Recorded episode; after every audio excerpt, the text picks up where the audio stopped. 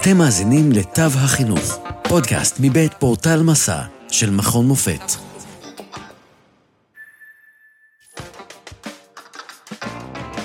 שלום למאזינים ולמאזינות, לצופים ולצופות, לפרק נוסף בפודקאסט של תו חינוך מבית היוצר של פורטל מסע ומרכז הידע האקדמי במכון מופת. אה, מלחמת חרבות ברזל מותירה את החברה הישראלית כואבת, מדממת, המומה ואפילו גם כועסת.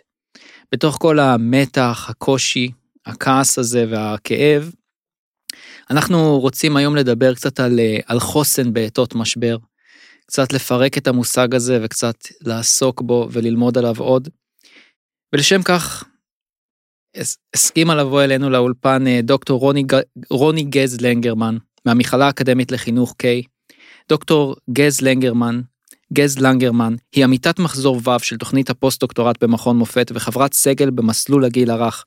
היא חוקרת תקשורת בין אישית, שיח אותנטי עם ילדים, התמודדות במצבי לחץ ומשבר, בניית חוסן אישי, חברתי, הורות ומשפחה. מדויק. שלום רוני, איך את uh, בימים אלו? Um, זו שאלה מעולה, משום שהיא תיתן לגיטימציה לכל ההבנה שחוסן זה הכל מהכל. אני גם uh, כאובה וגם שמחה וגם כועסת, אבל גם עם תקווה. Uh, ואני גם אימא ואני גם uh, מרשה לעצמי להיות לפעמים פחות אימא. אה, מהסיבה שזה מה שקורה בעיתות משבר סופר קיצוניות. כלומר, זה לא עת אה, של אה, רקטות קסאם שאנחנו מורגלים אליהם לצערי הרב, ובלי הרגשות הזה, לפי דעתי הוא סופר חשוב כדי להסביר ולהבין מהו חוסן. איך היית מגדירה חוסן? אז אני מאוד מאוד אוהבת את הדימוי של, בואו נתאר לעצמנו עץ לעומת עשב.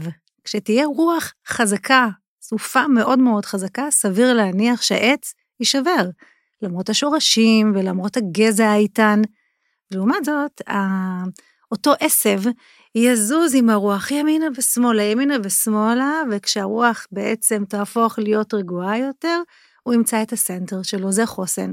ברוחות ובימים קשים, לנוע מצד לצד ומתישהו לחזור לסנטר. זה אומר שיש גמישות, ויש יכולת להתאים את עצמנו לנסיבות משתנות, זה חוסן. איך אפשר uh, לחוש חוסן, ואיך אפשר להקרין חוסן? אוקיי, okay, אז מאוד מאוד חשוב לי לומר שחוסן זה משהו שאי אפשר לבנות אותו רק בזמן של משבר, מהסיבה שאם אני עכשיו רוצה להקרין חוסן מבלי שלמדתי חוסן, מבלי שדיברתי חוסן, זה אפשרי, אבל זה יותר קשה. אז קודם כל להבין שכדי להקרין חוסן, צריך להתנהג חוסן ביום-יום. לשמחתי המרובה, אה, וגם לצערי, אני יכולה להגיד את זה באותה נשימה, אנחנו חווים כל כך הרבה אירועים שמכנסים אותנו להבנה מהו חוסן. פרידה, אה, תהליכי התבגרות, קשיים בתוך המשפחה, לא עלינו המלחמות שאנחנו חווים במדינת ישראל, גירושים. אז כדי להרגיש חוסן וכדי להקרין חוסן, צריך להתנסות בזה ביום-יום, וכשבן אדם מרגיש שיש לו משאבים פנימיים מספיק גדולים בפנים, שהוא יכול להיכנס ולקחת אותם בזמן משבר, זו תחושה של חוסן. וכשבן אדם יודע שיש מסביבו מספיק אמון, יחסים חברתיים טובים, אז גם משם הוא יכול לבקש את העזרה, וגם שם זה להרגיש את החוסן.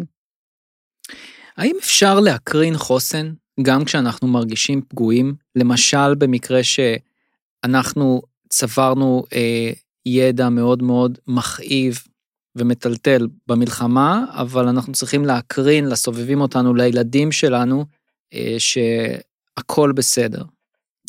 אני רוצה לחלק את התשובה לשניים. מה שאנחנו חווים היום, אני לא חושבת שקיים בספרות המחקרית ולו מחקר אחד שמדבר, אולי חוץ מהשואה, אבל זה משהו אחר, אני לא משווה ביניהם, מהסיבה שכאן יש מדינה ויש אומה ויש צבא ויש זהות, אבל את עומק, ה... איך אני אגיד את זה? אפילו זה לא שבר, זה ממש ריסוק, לא קיים בשום ספרות מחקרית, לפי מה שאני יודעת, ואני באמת חוקרת חוסן. אז אני אשים את זה שנייה רגע בצד, שנבין שזה משהו שהוא חדש לחלוטין בעוצמות שלו, ואפשר להרגיש פגיעים, והגוף שלנו יסמן את זה, כולנו מבולבלים. יש את תחושת המטוטלת, למרות שאנחנו יודעים מה זה חוסן, פעם אני למעלה, ופעם אני למטה, ופעם אני באמצע, והסיבה שאני אומרת את זה, מותר להתפרק, וזה בסדר. כלומר, לא חייבים תמיד להקרין חוסן. לא תמיד חייבים להקרין חוסן, לאור המצב המאוד מאוד ייחודי שבו אנחנו נמצאים. כן צריך להחזיק גם בלב וגם בתודעה, ב mind שלנו, שברגעים שבהם אני לא מצליחה לעשות את זה, ואני מרגישה שאני נסחפת למטה, להרים את הראש, לראות את האופק, לראות את התקווה, ומשם אפשר לייצר חוסן גם בימים האלו. האם עלינו להדחיק ולהסתיר את הפחדים בפני ילדינו, או אם אנחנו למשל מנהלים בעבודה, האם עלינו להדחיק ולהסתיר את הפחדים שלנו, אולי את החרדות שלנו בפני הפק... העובדים שלנו? אם אני מעמדה ש... שמסתכלים עליה, מסתכלים עליה מלמטה, אז זה... כמה פגיעות אנחנו יכולים להרשות לעצמנו להפגין? אז קודם כל, היופי והחן שבפגיעות, זה בעצם החוסן שלנו. כשאנחנו בני אדם, ואנחנו לא איזה גיבורי על, שבאים ואומרים, אנחנו יכולים את כל הדברים לעשות, החוסן שלנו יהיה הרבה אותנטי, ונוכל להקרין גם לאנשים שנמצאים תחתינו, איזה מין תחושה של ביטחון, בין אם אני אימא, בין אם אני מורה, בין אם אני מנהלת אה, בעבודה כזו או אחרת. אחד ממרכיבי החוסן החשובים ביותר, זה בעצם להפגין כלפי עצמנו חמלה, וברגע שאני אפגין כלפי, כלפי עצמי חמלה, מי שיסתכל עליי ויגיד, וואי, היא המודלינג שלי, היא בן אדם, היא בשר ודם. היא אומרת, כרגע קשה לי, תמיד לזכור את האופק, תמיד, אבל להגיד, כרגע קשה לי, אני רואה את האופק, לסמן יעדים, ואז על ידי כך גם מי שנמצא אליי, אה, נמצא מולי, מסתכל עליי ורואה אותי כמו איזה modeling. אני רק אכניס כאן מושג מאוד מאוד חשוב, ילדים לומדים את עצמם דרך המבוגרים שנמצאים בסביבה שלהם. ולכן חשוב שנדע שאנחנו ה modeling, אבל מותר גם להישבר באותנטיות, להפגין אמפתיה כלפי עצמי, אמפתיה עצמית וגם כלפי האחר.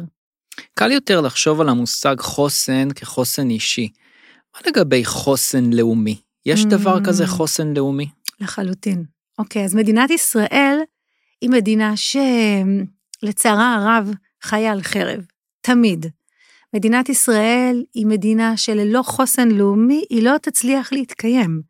גם מעצם העובדה שהיא חיה בתוך אה, שכונה קשוחה, שאני אומרת שכונה קשוחה, אנחנו דמוקרטיה יחידה וכל המדינות שסביבנו הן מדינות לא דמוקרטיות, השפה היא שונה לחלוטין, וגם שבתוכנו האירועים של ארגוני הטרור, אם זה בתוכנו או אם זה נגיד מהרשות הפלסטינאית או, מה, או מרצועת עזה, אנחנו חווים כל הזמן אירועים שבעצם מחייבים אותנו להיות בחוסן.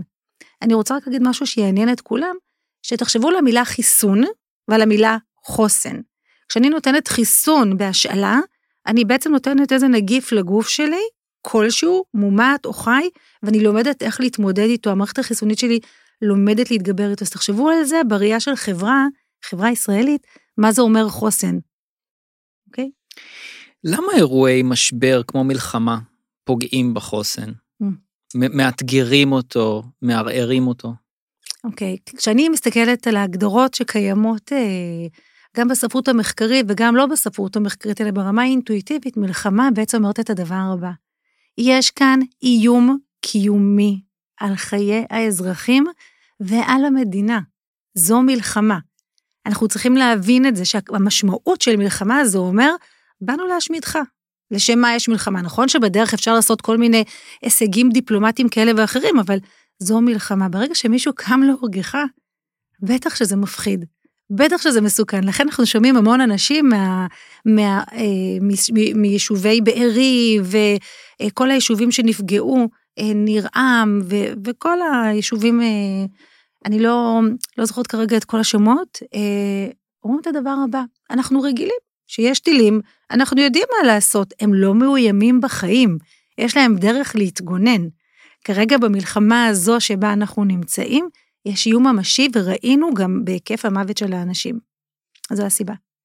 איך את ממליצה להתמודד עם פחדים וחרדות שעולות בתקופות המלחמה? אה, אני חושב שבהרבה מקרים מה שעורר, זה מה שעורר את הטרור והפחד הגדול היה ש... למעשה, נגיד עם החטופים והחטופות, אתה רואה ילדים וילדות בגיל של הילדים שלך, אתה רואה סבים וסבתות בגיל של ההורים שלך, וזה יצר תחושה שזה ממש, ממש מכוון אליך, יכול להגיע אליך, mm-hmm. והאזרחים התחילו לפתח, עלולים להתחיל לפתח תסריטים, תרחישי אימה בראש. השאלה היא איך אפשר להתמודד עם הפחדים והחרדות האלו. אוקיי, okay, אז אני רוצה להגיד שקודם כל עשית כאן, במתכוון או שלא, הגדרה נהדרת של מה זה ארגוני טרור. ארגון טרור, המטרה שלו לזרוע פחד בקרב אזרחים תמימים לאורך זמן, על מנת שאלו לאט לאט יתפוררו והרוח שלהם תתמוסס, והם ינסו לשנות בצורה עקיפה את uh, החלטות המדינה, הם יפעילו לחץ. זה ממש הגדרה מסודרת של טרור. לזרוע פחד בקרב אזרחים לאורך זמן, דרך אגב, הנושא של ההתשה כאן הוא דרמטי, כי אנחנו רואים כאן חברה שחסינה נגיד לטילים, אבל האירוע הספציפי הזה היא לא, נכון? כי מה קרה פה? לאורך זמן הכוח הותש, ופתאום הגיע איזה אירוע מאוד מאוד גדול. אז הנושא של הפחד הוא באמת מכוון כלפי האזרחים. בראש ובראשונה, חשוב לי לומר, לתת לגיטימציה לתחושת הפחד. אם אני אבוא ואני אגיד לילד, או לא לילד, לכל בן אדם, אה, לקום, יאללה, ממשיכים הלאה, הוא לא איבד בעין את תחושת הפחד שלו. אז מתן הלגיטימציה וההקשבה, ללא ביקורת, ללא שיפוטיות, עוזרת בראש ובראשונה לאדם המדבר לאבד את מה שהוא מרגיש. ככל שאני כאימא, כמורה, אעשה את התהליך שבו אני מקשיבה לו, אני אוכל גם להבין מה המקורות של הפחד. האם זה מקורות ממשיים? האם זה מקורות שהם טמונים בדמיון שלו? האם זה פחדים שבעצם מישהו סיפר לו עליהם והם קשורים או לא קשורים למציאות? אז מתן לגיטימציה, ללא שיפוטיות, ללא בקרה, ביקורת, סליחה. והדבר השני זה הקשבה אמפתית, שבה אני מזהה את המקור של הפחד, זה השלב הראשון. עכשיו תראה כמה חוכמה בהאזנה, שאם מישהו בא ואומר לי, נגיד אני גרה ביישובי הצפון, אוקיי? אני מפחד שכרגע ייכנסו לאנשים מתחת לאדמה, mm-hmm. אני אומרת, בואנה, הילד הזה מבין טוב מאוד מה קורה במציאות. אז אני בעצם אומרת לו, אז מה הפתרונות? בואו נחשוב ביחד. דרך אגב, אחד מהדרכים להתמודד עם פחדים, זה לתת לאדם להציע פתרונות. הנושא של אוטונומיה ובחירה מחזירה לאדם את השליטה בחיים. אוקיי, אנחנו נרחיב על זה אחר כך אם יהיה מקום לזה, אבל דבר ראשון, לדבר, לדברר ולתת מתן פתרונות משותפים. אה, דיברנו הרבה על ה... עד כה דיברנו על ההיבטים הלאומיים יותר. אני רוצה לעבור קצת לדבר אולי קצת על התא המשפחתי. אני רוצה לפנות מכאן מהפודקאסט אל האימהות שנמצאות אה, בעורף, אל האזרחים שנמצאים בעורף. אה, איך אפשר לנטוע חוסן בילדים שלנו בתקופות משבר? ההורים שצורכים את החדשות, בעיקר אחרי השביעי לאוקטובר, הם יודעים מה קורה, הם מבינים שאירעו זוועות וטלטלות. אבל עדיין צריך לשדר לילדים משהו, ואיך אנחנו יכולים לנטוע בילדים חוסן. אוקיי, okay, אז קודם כל באמת, כמו שאמרנו, הורים, לא משנה באיזה גיל, גם בגיל ההתבגרות, אז למרות שהם בועטים בהורים, יש בהם את הזיכרונות של המודלינג, מי זה ההורה?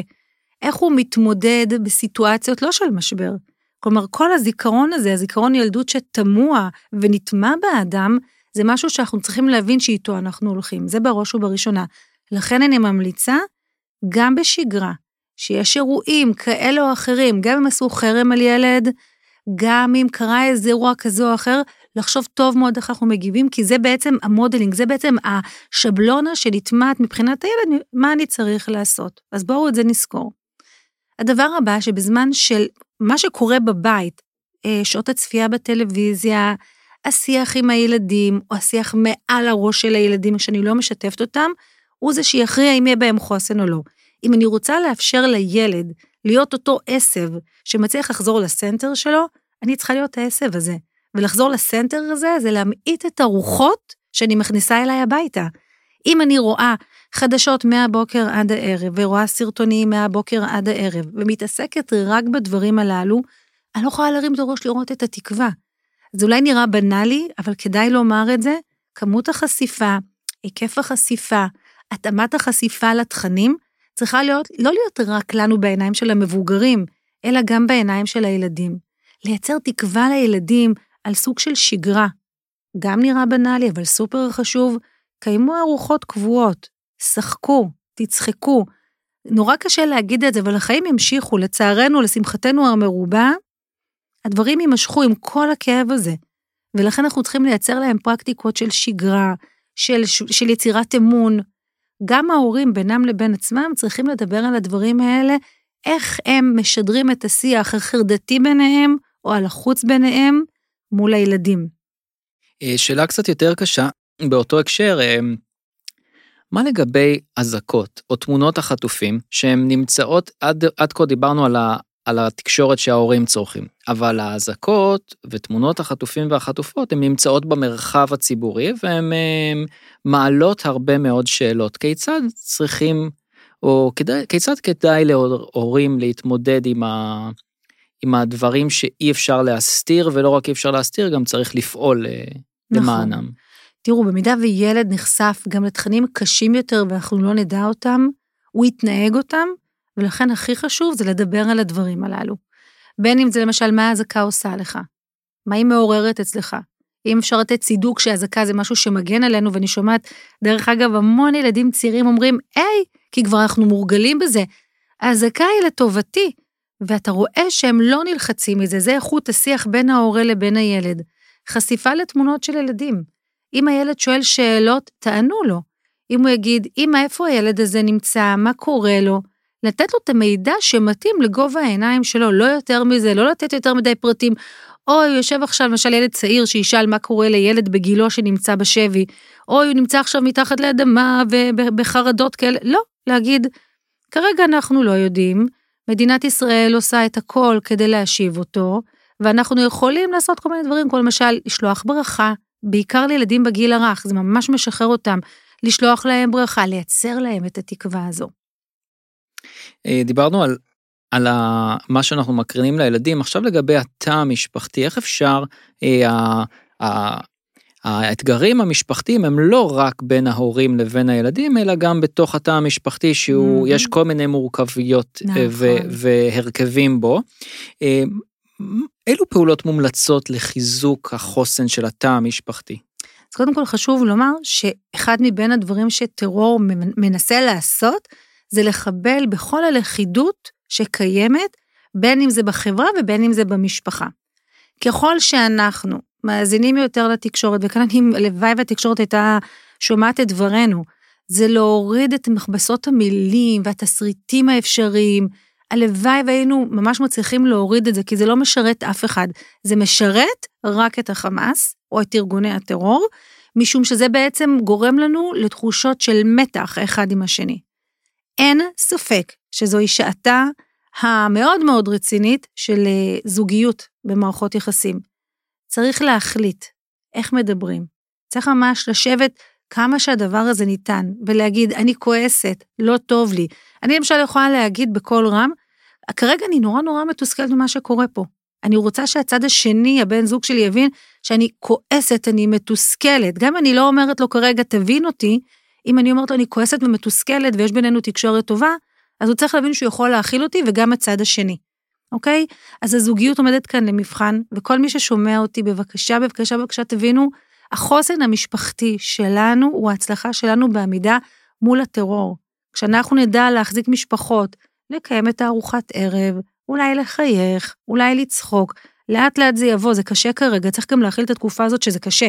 יש דברים, אולי, אולי התשובות מהשאלות הקודמות, הלגיטימציה היא גם דבר מאוד חשוב. אמ, לדבר, לאוורר ולקבל את האירועים שלפעמים קצת יותר קשים לנו. ומה לגבי הזוגיות עצמה?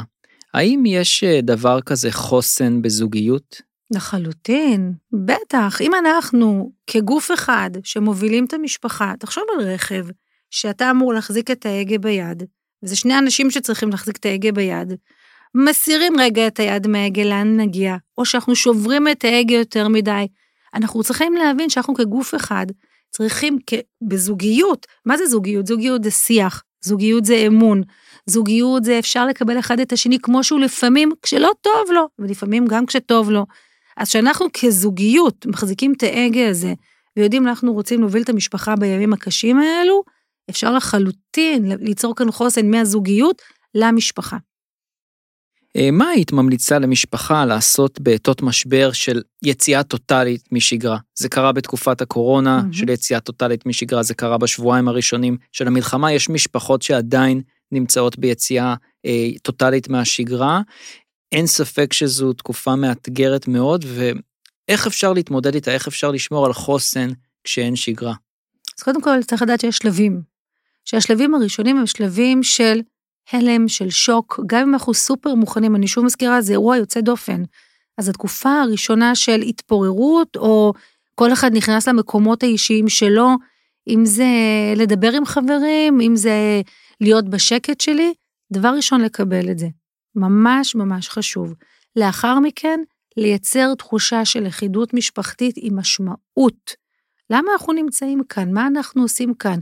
לדבר על זה, לדבר על זה גם ביחד עם הילדים, להקשיב להם, גם אם זה ילדים יותר בוגרים, לבוא ולהגיד בקול רם, האני המאמין שלנו, של המשפחה שלנו, לא להתבייש, לא לתת מקום לפרשנויות יותר מדי, אנחנו כאן המנהיגים, לצקת את הגבולות של השיח, של מה שנקרא השיח המשפחתי. יש כל כך הרבה כוח באנשים שהם בטוחים בעצמם, ויש להם משמעות, דרך אגב, משמעות שאתה יכול ליצור בכל דבר בחיים, גם בעיתות קושי. ויקטור פרנקל, האורים והתומים של כולנו שמדבר, שגם בשואה וגם בקושי הכי גדול שלו, כל יום הוא מצא משמעות בחייו. אז את זה, שיח, משמעות, גבולות מאוד ברורים. מה לגבי הצבת גבולות בעתות משבר? ההורים, אה, היציאה מהשגרה היא טוטאלית, מאוד קשה להציב גבולות. מה החשיבות של הצבת גבולות בתקופות האלו? סופר חשוב בגמישות והקשבה לילדים. גבולות זה בעצם אומר לילדים, יש כאן מישהו שאתם יכולים לסמוך עליו. מה מותר ומה אסור, מה פחות ומה יותר. כמובן עם מתן אוטונומיה. אם אני בעצם אומרת, היום אנחנו חושבים לאכול ארוחת ערב, וכל אחד אומר, אוי, לא מתאים לי, אני קבעתי, מבחינתי זה חשוב, זה הערך של המשפחה שלנו. אנחנו יכולים לבחור בין 6 לבין 7, שים לב מה קרה פה, הצבתי את הערך, הצבתי את המשמעות של המשפחה, אבל גם נתתי להם את הערך של הבחירה. וכשנתתי להם את הערך של הבחירה, אז הם יכולים להגיד, אוקיי, יש כאן איזה מין אופק, ואנחנו מבינים למה, אבל גם נותנים לנו לבחור. גבולות חשובים, עם גמישות ועם הענקת אה, משמעות ותוכן למעשים שלנו. אבל ילדים הם הרבה פעמים מרדניים מאוד, ו... ולפעמים יש תחושה שה... שהם, שהם פורצים את הגבולות האלו, בעצם הם, הם, הם רואים בהם גבולות שקifים. Mm-hmm. מה אפשר לעשות? אה? אז זה, זה בכלל דיון מאוד מאוד מעניין בנושא של אה, ילדים, הורים, למה בכלל צריך גבולות ולמה הם פורצים. ילדים ינסו לפרוץ גבולות כדי לתת את ההגדרה העצמית שלהם. מי אני? מה הייחודיות שלי? אבל אם אני מתווה דרך ברורה, שבה אני גם מאפשרת לפעמים קצת לחרוג, החריגה לא תהיה דרמטית. נכון שגיל ההתבגרות הוא בכלל מסע שעומד בפני עצמו בנושא של פריצת גבולות, אבל כמה כאן עוד יותר חשוב לשים את הגבולות בנושא של האוטונומיה, בנושא של הבחירה בין אפשרות כזו לבין אפשרות אחרת. עוד דבר, ככל שנשים גבולות עם אמונה בבחירה, שמה שהוא בחר הילד, א' או ב', היא בחירה נכונה, ונאמר את זה ונשקף את זה בקול רם, מתוך אמונה, לא מתוך דקלום, אלא להגיד, אני סומכת עליך שהבחירה שעשית הייתה בחירה מתוך המניעים הפנים שלך, אתה ילד נבון או את ילדה נבונה, הם ילכו אחרינו, כי אני מאמינה בהם. אוקיי, okay, באמת אה, תודה רבה. אז באמת אה, הקפנו כאן את, ה, את הזירה הלאומית מבחינת חוסן, וגם דיברנו על התא המשפחתי. אה, כיאה למכון מופת שעוסק בתחום של חינוך בכלל והכשרה להוראה בפרט. אני רוצה לדבר קצת רק על השדה החינוכי, על בתי הספר, על המורים והמורות, המחנכים והמחנכות. האם מורה או מחנכת יכולה או צריכה להקרין חוסן בכיתה? אני רוצה להגיד שאני אני, אני, כהורה לתלמיד בכיתה א', קיבלתי, הגיע מייל ממנהלת בית הספר, ש, שבו הורים התלוננו שהתפתח שיח על החטופים, ילדים מכיתות ו' וה', אה, ככה הרבו במילים על התחום הזה שאמור להיות אה, עלו מעיניהם. אז מה התפקיד של המורים והמחנכים בתקופה הזאת, והאם הם יכולים וצריכים להקרין חוסן בפני התלמידים? אז אני אתחיל עם זה שבאמת כמוסדות אה, להכשרת אה, אנשי חינוך, אנחנו עוסקים לפחות בשבע שנים האחרונות בהכשרה אחראית מאוד למה זה חוסן, איך בונים חוסן ואילו כלים קיימים כיום כדי לייצר התמודדות ממצבי לחץ במשבר, אם זה מיינדפולנס, אם זה ביבליותרפיה, אם זה שיח רגשי וכן הלאה וכן הלאה, אז אני אומרת באמת שאפו למערכות ההכשרה שעושות עבודה מדהימה. אני יכולה להגיד שאפילו מספר מחקרים נעשו בתחום הזה, אני עשיתי אותם אה, ביחד עם פרחי הוראה, בעניין של אה, מה זה חוסן מבחינתם, איך הן מתמודדות, ויש ממצאים מרתקים. ככל שיש יותר מודעות, יש יותר דרכים להתמודד. מורה, ומי שמכיר את כל התיאוריות בפסיכולוגיה, הוא הזדמנות נהדרת להיות modeling מיטיב עם ילדים. ממש ככה. מורה טובה, לא סתם אומרים, או מורה טוב, הוא מורה לחיים. הם חייבים לעשות עם עצמם עבודה. כמובן שכמו הם מורים, גם אם להם קשה, הם יכולים להגיד, סליחה, כרגע היה לי קשה. אולי עשיתי בחירה לא נכונה, אולי לא הצלחתי לעמוד בצורה איתנה, אבל כן לבוא עם מכוונות שלא באים ומלמדים רק חומר, אלא את ה modeling לייצוגים הפנימיים הנפשיים של הילד, כי אתה ה modeling שלו. הם חייבים, חייבים, חייבים, חייבים לעשות עבודה של למידה רגשית חברתית, כחלק בילדין מכל שיעור ושיעור, לא שיעור של כישורי חיים, ממש ככה, מכל שיעור ושיעור. הכי מומלץ, הכי מומלץ, שאם לא מצליחים לעשות את זה, לחזור הביתה, אני מדברת על המורים והמורות, ולשאול את עצמם מה אני רוצה מחר לעשות טוב יותר, שאני ארגיש שאני יכולה לעמוד ולהיות המובילה של הכיתה הזאת, כי כולם נושאים עיניהם אל המורים ולמורות. בואי ניקח רגע תסריט שקורה בימים אלו, כמעט בכל בית ספר בארץ, אה, תרגול של ירידה למקלט. Mm-hmm. איך, בוא, בוא נסתכל על התסריט הזה ונחשוב איך צריכה מורה או מחנכת, א', לפעול בפעולה הזאת, וב', לתווך את זה אחרי זה לתלמידים ששואלים שאלות. נחשוב על כיתות א' עד ג' למשל, או בית ספר יסודי. קודם כל, הקשר האישי שהמורה צריכה לייצר עוד מהיום הראשון, אני בכלל ממליצה עוד הרבה לפני כן, לפני שהמורה מקבלת את התלמידים, הקשר האישי, ממש לייצר פגישות, לייצר, אני קוראת לזה שיטת המגדלור, לדבר עם הילד, להעיר על הדברים הטובים שלו, לשקף על מה שקורה גם בבית, על הדברים הטובים דרך אגב, לא לקבל שיחת טלפון ממורה ולהגיד, אוי, מה קרה? להגיד, אני מחכה לשיחה הזאת, לראות מה קרה טוב עם הילד שלי בבית, אה, בבית ספר היום, ולשקף לו בבית. זה ממש חשוב. אז אותה מורה שתעשה את הדבר הזה, ותבנה מערכות יחסים של אמון, תוך ההערה על הטוב, הערה על הטוב, התלמידים ילכו אחריה, היא תגיד, אנחנו כרגע הולכים לעשות תרגול, כי זה חשוב, אף אחד לא יעשה שום צעד כדי להגיד מי היא בכלל, כי היא מנהיגה טובה, היא מגיעה מתוך ערכים. אז זה ממש חשוב. איך עושים את זה? יצירת קשר בין אישי מיטיב, בניית אמון, להעיר על הטוב של הילד. אתה יודע, לפעמים כשמעירים על הטוב של הילד, הוא מסתכל והוא אומר, רגע, רגע, משהו כאן לא נורמלי, כי מרוב שאנחנו עסוקים בלסמן מה לא טוב, הילד כבר לא מאמין שהוא כן טוב, וכולם טובים. באמת, לכולם יש נקודות טובות. בואי ננסה להיכנס עוד רגע לתוך uh, בית הספר, אל uh, סגל ההוראה. Uh, בואי נחשוב על מנהל או מנהלת בית הספר, איך היא יכולה להקרין חוסן בפני צוותי ההוראה? אוקיי, okay, אז קודם כל, שים לב שאנחנו כל פעם מדברים על מי מוביל את השיירה, או מי מנהיג את האוטו. כמה זה חשוב לדעת שיש לך תפקיד שבו אנשים מסתכלים עליך ומובילים אותך. היא צריכה להיות מודעת לכך. אני בטוחה שמנהלות או מנהלים יודעים את זה, בטח ביתר שאת בימים הללו.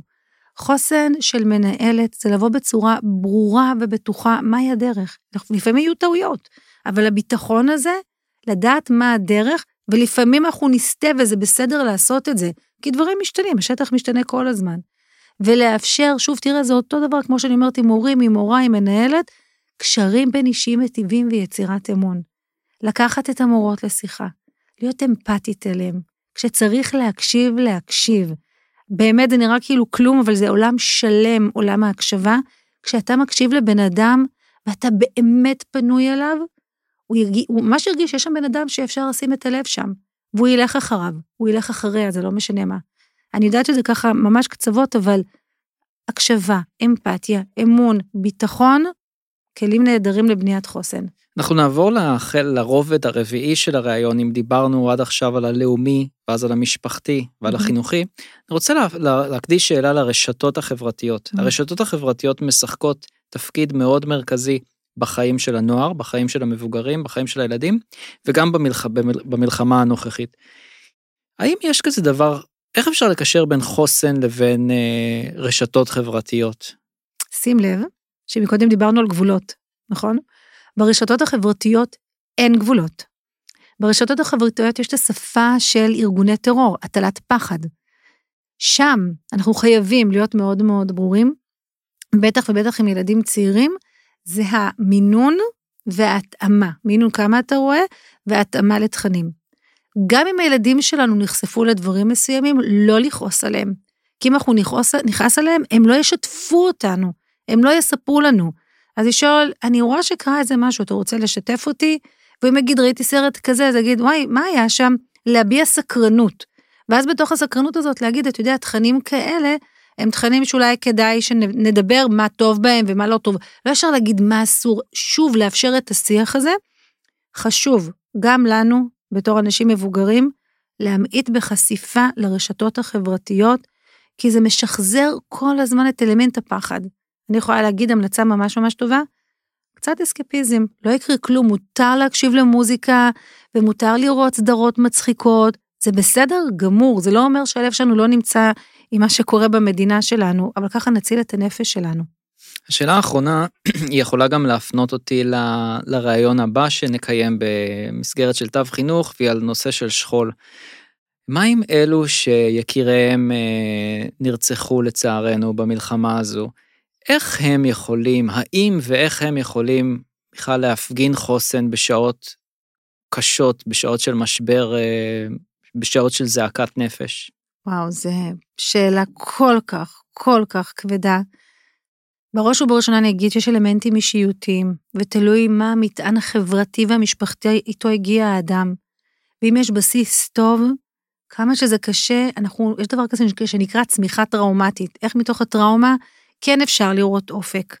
וצמיחה טראומטית קשורה במידת החוסן החברתי שנמצא סביבנו, ופחות רחמים, יותר מקום של עשייה. אם אנחנו נהיה במקום של עשייה ולא מסכנות ורחמים, קשה. גם ככה זה יהיה קשה. דרך אגב, כל מה שאני אומרת זה נמצא בד בבד עם הקושי, לעולם זה לא שחור לבן. זה תמיד האפור והלבן והשחור שמדברים אחד עם השני ביחד. אלה שעברו את השכול. גם, עכשיו אני הולכת לצד השני, לא היה להם את האלמנט החברתי המוצק והמשפחתי המוצק. זה הזמן שלנו כחברה, כשכנים, כאנשים, לא רק להביא את החלה המתוקה ולהגיד שבת שלום, אלא ממש להיכנס לשם, לדבר, לייצר מערכות יחסים, לייצר יציבות, להראות אופק, לבקש מהילדים האלה שיעשו דברים. בואו תעזרו לי ממש, לא סתם תזיז מכאן איזה קובייה לצד שני. אני צריכה את העזרה שלך בדברים ממשיים. תחושת הערך שלהם עולה, תחושת השייכות עולה, תחושת האמון עולה, יש אופק, אפשר להרים את הראש.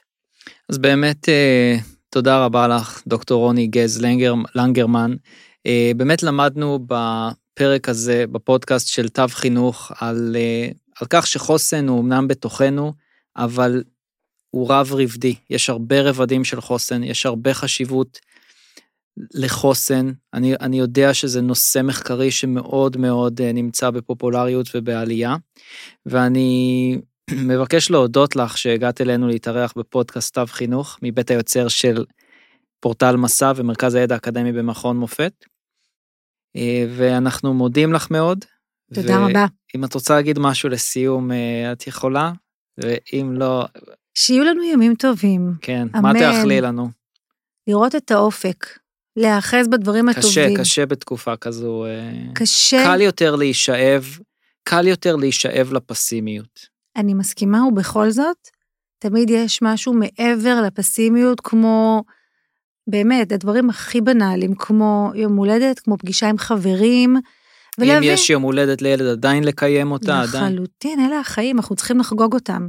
אנחנו חייבים לחגוג את החיים, גם בתופת הנוראית הזו. אני יודעת שזה קשה, זה באמת קשה. לנשום אוויר, להאחז במערכות יחסים יציבות וטובות, ולהרים את הראש, יש אופק. זה מה שאני רוצה לומר. תודה רבה, רוני. תודה, תודה רבה. תודה. לעוד מידע, היכנסו לאתר portal.macam.ac.il p-o-r-t-a-l